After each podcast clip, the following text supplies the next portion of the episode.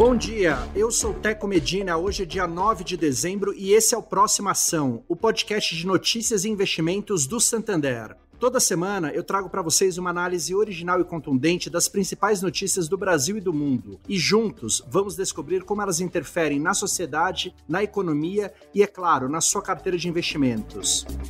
A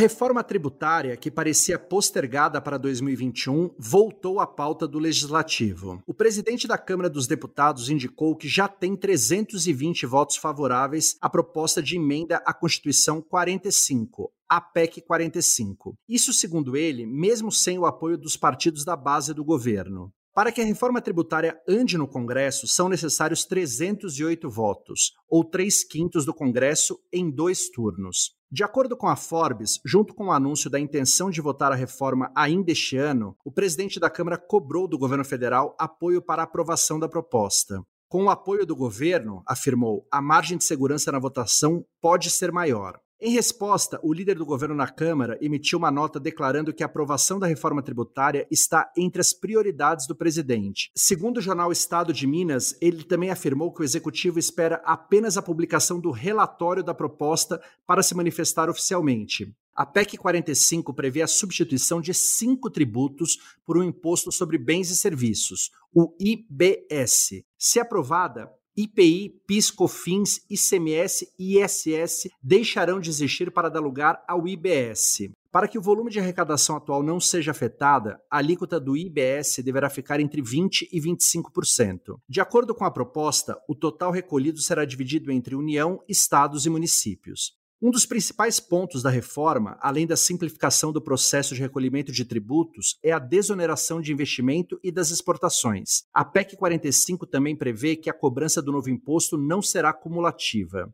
A PEC 45 é considerada uma das reformas estruturais mais importantes para que o Brasil possa reaquecer a economia e crescer de forma sustentável. Com a simplificação da estrutura tributária, a expectativa é de redução dos custos com burocracia, melhora do ambiente de negócios e aprovação de novos investimentos. Além disso, colabora com a percepção do comprometimento do país com as reformas estruturais da economia. E para aprofundar a nossa análise do impacto dessa notícia no mercado financeiro, eu trago aqui a Sandra Gouveia, superintendente da Santander Corretora. Oi, Sandra, bom dia. Como é que a reforma tributária pode impactar os investimentos? Olá, Teco. Bom dia. Bom, aqui não só a reforma tributária, mas também o avanço da agenda de reformas do governo traz uma sinalização positiva para os mercados. Como você bem comentou, a expectativa com essa PEC 45 é que haja uma simplificação da estrutura tributária, o que pode contribuir para uma redução de custos diante da otimização dos processos burocráticos, o que pode gerar um reflexo positivo para as empresas. Além disso, o avanço dessa proposta alimenta as expectativas para que outras pautas também importantes sejam discutidas, principalmente no âmbito fiscal. E as preocupações dos investidores estão voltadas para a trajetória da dívida pública, em especial para o cumprimento do teto de gastos. E caso o governo aprove medidas que sinalizem um alívio para os gastos públicos, a expectativa é que haja uma melhora nos índices de confiança e, consequentemente, um aumento do apetite a risco por parte dos investidores. E considerando esse cenário, mais expectativas para juros que podem permanecer baixos por algum tempo, o ambiente para os investimentos de risco devem ser oportunos.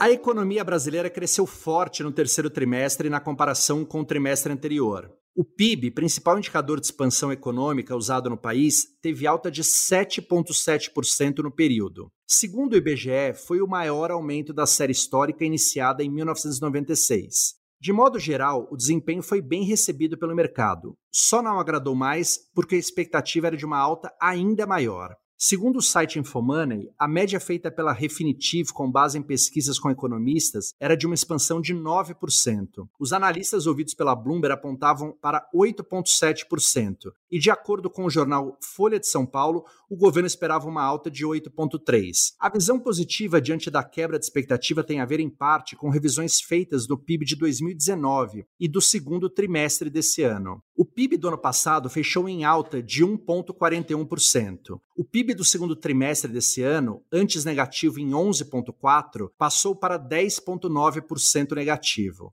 Tudo isso aponta para uma economia já mais aquecida. A aceleração da economia no terceiro trimestre é atribuída por analistas a um conjunto de fatores. Entre eles estão a gradual redução das medidas de isolamento social, a melhora do saldo comercial do país, incentivos fiscais, programas sociais e o relaxamento monetário e de crédito. Como reflexo, entre os destaques apontados pelo mercado, houve aumento de 11% na taxa de investimento, elevação da taxa de poupança de 15,7% no segundo trimestre para 17,3% no terceiro trimestre, e o crescimento de 14,8% da indústria. Caso a maioria dos indicadores continue positiva, especialistas acreditam que é possível que o país cresça acima de 3% no ano de 2021. Hoje, ainda está 7,3% abaixo do pico do PIB em 2014 e 4,1% abaixo do PIB do último trimestre do ano passado. O crescimento da economia é fundamental para o aumento da arrecadação e o ajuste fiscal, em paralelo às reformas no Congresso. Sandra, de que forma um desempenho positivo do PIB se relaciona com o cenário para investimentos? Tem uma relação direta. Afinal, um desempenho positivo do PIB significa que a atividade econômica cresceu, a produção aumentou, gerando uma melhora nos índices de confiança e, consequentemente, um ambiente de maior apetite a risco por parte dos investidores. Mas também é necessário analisar outros fatores que podem afetar os investimentos, como, por exemplo, o cenário externo ou mesmo a agenda de reformas aqui no Brasil. E é por isso que a nossa sugestão é contar com o apoio de um especialista para estruturar a carteira de investimentos mais adequada para o perfil do investidor, considerando as expectativas para o cenário econômico e as combinações de investimentos que possam aproveitar as oportunidades sem esquecer de gerenciar o risco do portfólio.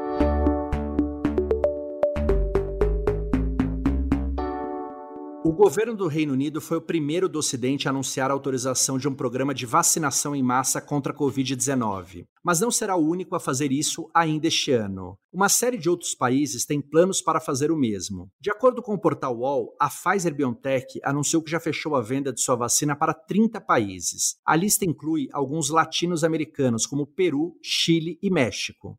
Em outras partes do mundo, o movimento também começa a se intensificar. A Rússia iniciou no sábado a imunização de trabalhadores de Moscou considerados mais expostos ao coronavírus.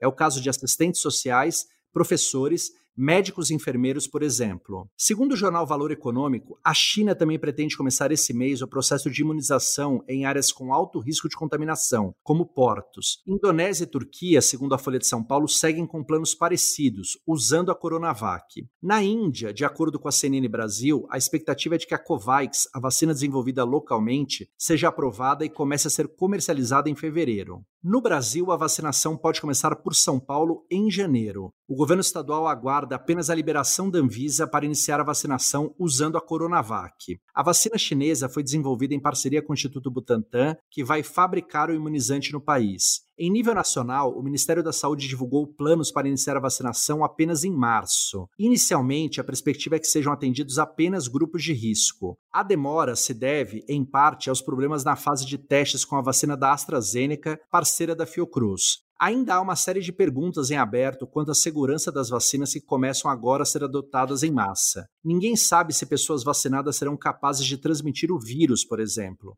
mas as respostas e uma solução a partir delas ficam mais próximas.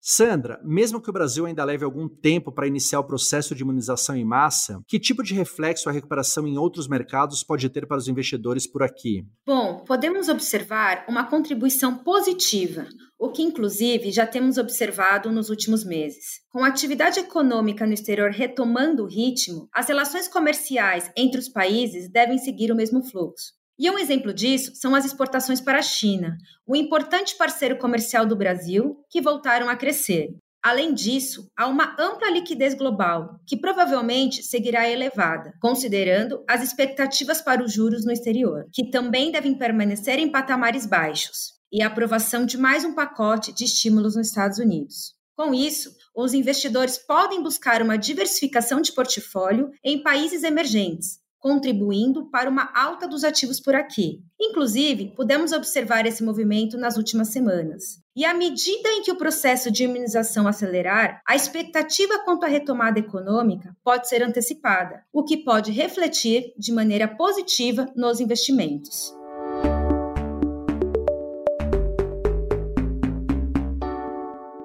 Hoje é dia 9 de dezembro. Eu sou Teco Medina e esse foi o Próxima Ação. Toda semana eu trago para vocês uma análise original e contundente das principais notícias do Brasil e do mundo. E juntos vamos descobrir como elas interferem na sociedade, na economia e, claro, na sua carteira de investimentos. Tenham todos um bom dia e até a semana que vem.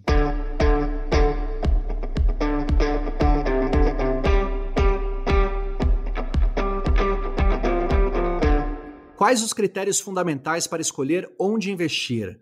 Com tantas opções disponíveis no mercado, fica até difícil saber qual a diferença de uma para outra. Qual vai se adequar melhor ao seu perfil? Qual vai te trazer maior praticidade na hora de investir? É claro que também é importante levar em conta o talento dos especialistas e a boa análise do cenário. Mas seja qual for o seu perfil de investidor, recomendo que a solidez, a confiança, a diversidade de produtos e o conhecimento do mercado sejam fatores que pesem na hora de escolher onde você vai deixar o seu dinheiro. Seja qual for sua estratégia, o Santander trabalha duro todos os dias para trazer investimentos adequados ao seu perfil e ao meu. Se você ainda não faz parte desse time, você acaba de conhecer seu mais novo parceiro a longo prazo. Investir no Santander é a sua próxima ação.